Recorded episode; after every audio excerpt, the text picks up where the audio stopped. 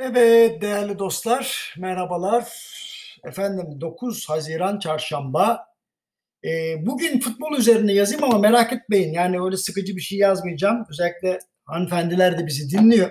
Şimdi erkek kadın herkes şunu bilsin. Futbol akıl oyunudur. Hani masa başında kaybetmeyeceğiz diye. Neden masa başında kaybetmeyeceğiz demek illa yani e, işte federasyonlarda falan değil. Hesap kitap yaparken de kaybetmemek lazım. Şimdi spor kulüplerinin yöneticiliğine aday olan herkes borçları azaltalım, masrafları kısalım falan gibi paralarla geliyorlar. Sonra hem borçları hem de masrafları daha da yükseltip koltuğu bırakıyorlar. Bunun sebebi ne? Söyleyeyim.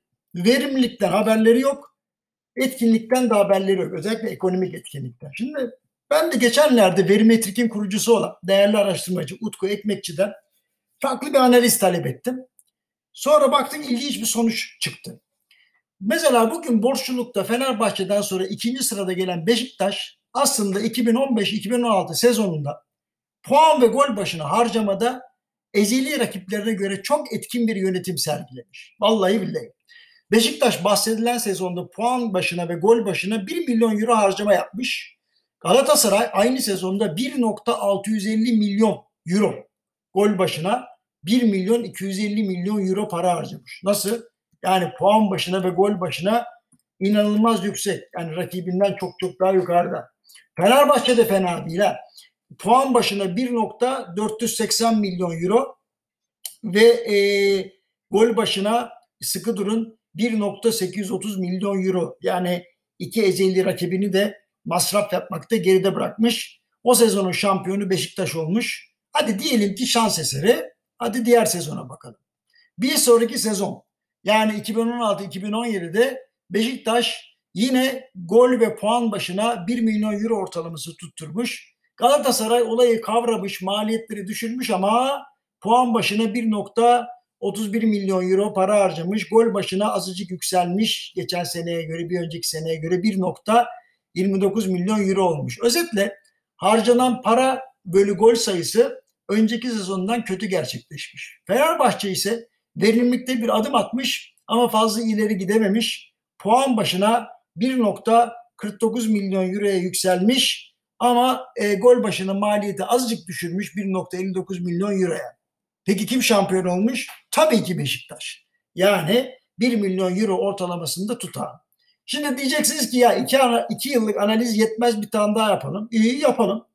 E, 2017-2018 sezonuna bakalım. Bakın şaşıracaksınız Galatasaray bu sezonda hem puan başına hem gol başına maliyeti bir önceki sezon seviyesinde tutuyor.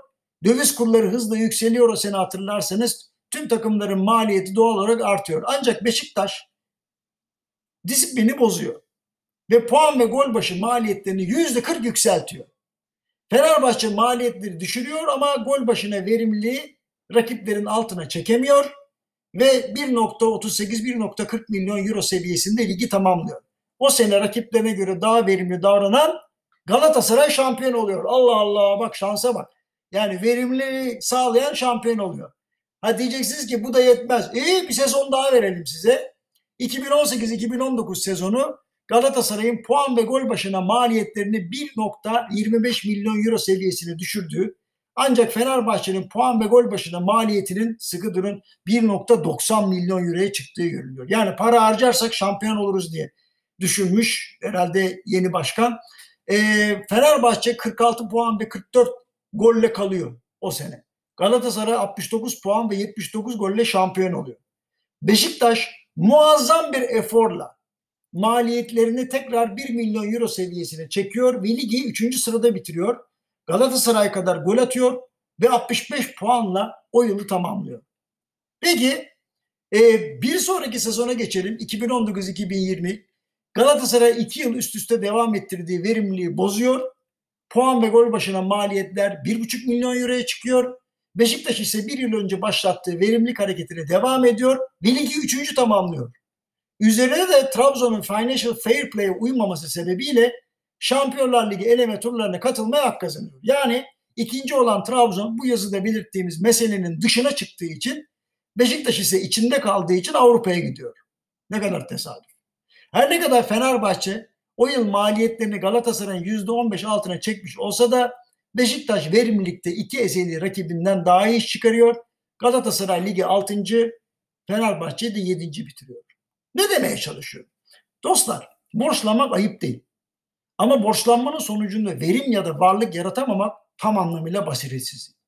Kriz ya da darboğaz anlarında aklına ilk defa masrafları kısalım demeyi getiren yöneticilere kusura bakmayın doğru insan kaynağıyla ve doğru yönetimle verimlilik yaratmak gerektiğini bu örnekle dikkatlerine sunmuş oldum. Şimdi Galatasaray'ın 19 Haziran'da seçimi var. Biz 21 aydır Metin Öztürk'le beraber çalışıyoruz. O yüzden bu analizler bizim için günlük mesele. Ancak söz verdik. Biz seçiliriz ya da Burak Elmas seçilir. Fark etmez. Kim seçilirse seçilsin. Bütün emeklerimiz, bütün bilgimiz Galatasaray'a ve Türk futboluna, Türk sporuna amadedir. Efendim kolay gelsin.